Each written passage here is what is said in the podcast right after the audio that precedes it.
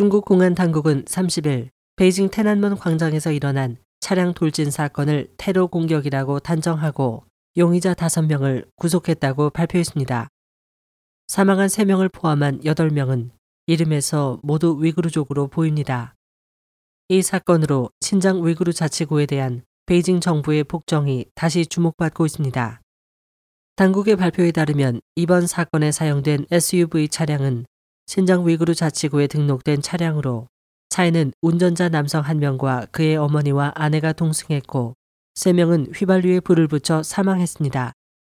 당국은 차량 내부에서 휘발유와 칼외 이슬람 과격파의 교리가 쓰여진 깃발을 발견하고 폭력적인 테러리스트 공격 그리고 신중하고 면밀하게 계획된 조직적인 범행이라는 결론을 지었습니다.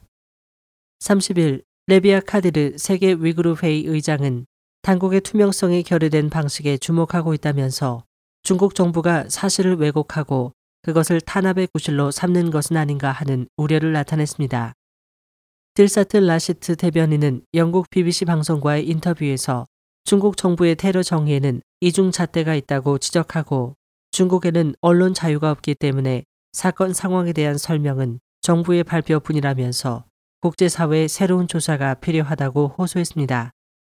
이번 사건에 대한 당국의 신중하고 면밀하게 계획된 테러 공격 결론에 대해 외국인 경제학자 이리암 투우티 교수는 독일 도이체벨레 방송과의 인터뷰에서 위구르인과 관련된다면 반드시 이런 결론을 내릴 것으로 예측했다고 말하고 오랫동안 신장과 관련된 것은 어떤 이유든 어떤 배경이든 결론은 모두 이것이었다면서 정부의 발표에 불신을 나타냈습니다.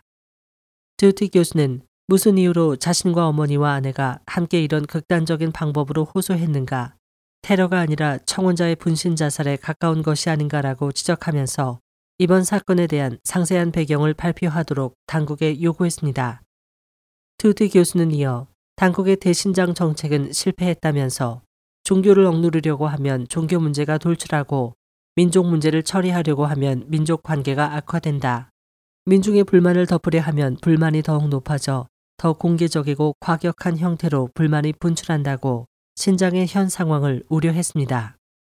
SOH 희망지성 국제방송 곽지연입니다.